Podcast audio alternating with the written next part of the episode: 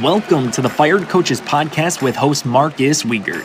Each episode, we take a detailed look into the trials and tribulations that college coaches had to go through in their career, reflecting on what matters most. Make sure to subscribe, leave a review, and follow us on Twitter at Fired Coaches Pod. We appreciate you taking the time to listen.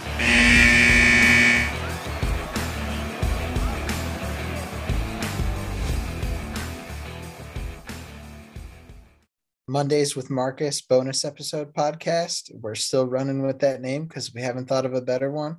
Uh, I'm James Ethington, the intern, here with Marcus, who's been hosting this podcast for a while. This week, I really want to talk about Cinderella stories, considering that uh, St. Peter's has now won two tournament games and they are into the Sweet 16 as a number 15 seed.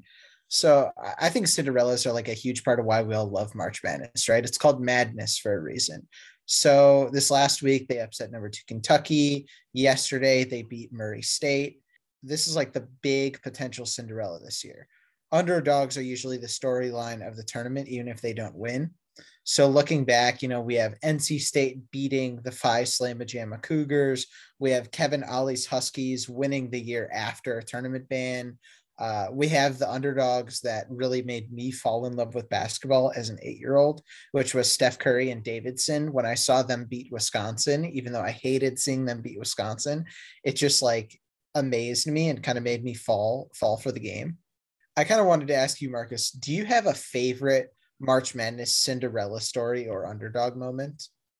Well, to start off, I guess knowing that you were eight years old when Steph Curry did that, and I was in college, I think it was my senior year that definitely uh, puts things in perspective of how much older I am than you. But yeah, the Steph Curry run um, when they beat Wisconsin was big.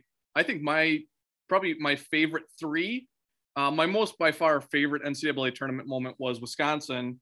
I believe I was in eighth grade at the time uh, with Dick Bennett when he led them in 2000 to the Final Four. They were an eight seed. They beat Fresno State to begin.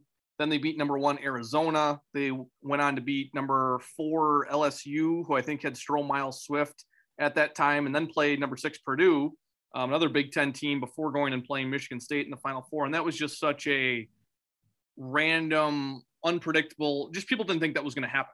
And so again, kind of like you're saying, as an eight-year-old, well, when I'm in eighth grade playing basketball, and that happens for Wisconsin, you know, just one of the greatest memories I'll have from a basketball standpoint. But I do remember the earliest one was watching Bryce Drew in 98 hit the shot against Ole Miss in the first round. Um, you know, being home from school as a elementary school person, feeling kind of like a badass being home watching the March Madness tournament games. Yeah. Um, but then also, you know, recency bias kind of was the UMBC upset of Virginia, and obviously a big Tony Bennett fan. But I remember being down at the state tournament in Madison, watching that um, at a bar um, and just being like, you know, Virginia's going to pull it out. Virginia's going to pull it out. And UMBC just kept hitting shots. So, uh, to your point, though, it is what makes March Madness March, right? I mean, everybody gets involved with it.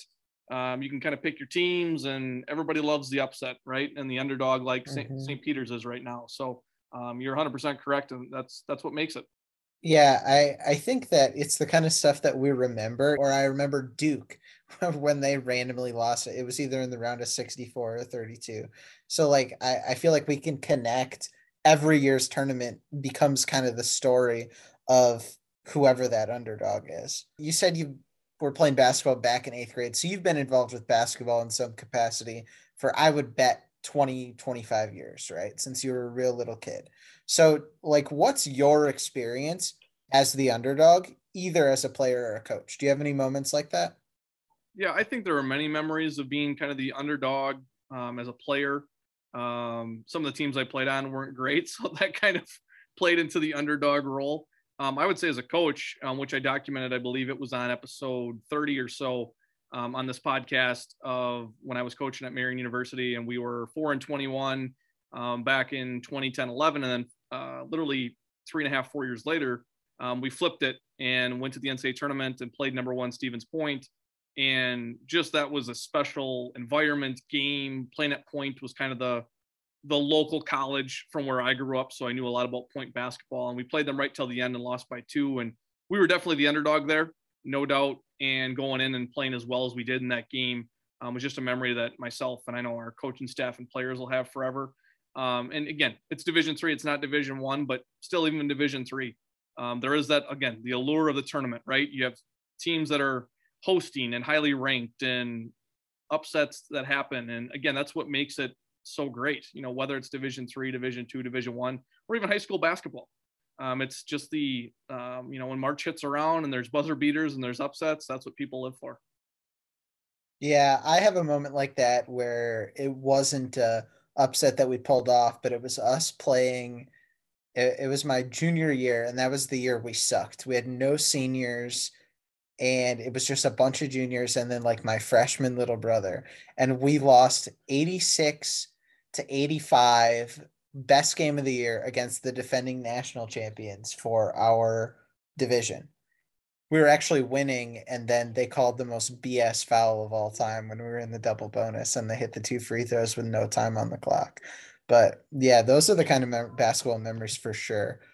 Kind of leaning more uh, towards how the tournament works.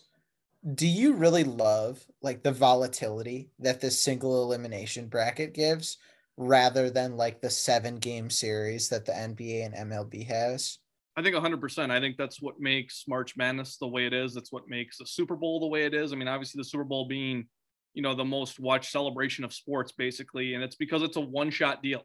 I'm sure there's a lot of other things that go into factor that, but if college football could ever get together and figure out how to expand this playoff, I think it would just add that much more to it as well. Um, you know, you got the NBA, you got MLB, and obviously those sports are great and their series are great. But at the end of the day, I mean, you think about it, right? If you had the Suns and the Bucks in a one game matchup in some neutral location, how big of an event that would have been last year to watch Chris yeah. Paul and Devin Booker and Giannis and Middleton and all those guys. And again, it was a great series. Don't get me wrong but just the buildup that it would be if it was a one mm-hmm. shot deal. Just so great that way that it's literally, again, it goes back to the upsets, the buzzer beaters, the unknowns, the coach who comes out of nowhere, the player who comes out of nowhere. You know, maybe again, those players that had played very well all year long, struggling in the moment, you know, and again, at the end of the day, it's, it's a one shot deal and you might have won your conference and conference tournament, and then you get in the NCAA tournament and you have one bad game and it's all over. You framing it like that I, you could almost say that every game of the tournament feels like it's game seven. Like it's everything on the line. Those guys playing their heart out. I saw a video of Juwan Howard holding an opposing team's player yesterday as he like sobbed into his arms. And like that's what March is really about, is them kind of laying it out. Yep, you saw a lot of kids in the last few days with them. And that's where, you know, again, it shows how much it matters. And again, it's just such a big spectacle. And um, I think there's things that, yeah, there's always improvements that the NCAA could make, but over the years, you know, the NCAA takes a lot of heat on a lot of things. I think March Madness, the way it's laid out, the way it is, you know, they haven't really changed things much over the years outside of the play-in games. You know, expanding from 64 to 68, and really them not touching much. CBS does a phenomenal job with their contract, with the announcing, with the way that everything's played out, and it's mm-hmm. nobody gets more attention than the other. You know, it's not like you know Duke and Coach K, as we talked about in our previous episode, that how much run he's kind of getting in his last year. But it's not like Duke gets all the media attention for this. It's everybody. It's St. Peter's because they're upsetting yeah. Kentucky. So that's what I love about the way that it's handled, especially from the broadcast standpoint as well, is that everybody kind of gets their fair shake. It's almost like March Madness is like if you just wanted to look up what perfect basketball was, that's what March is a microcosm of.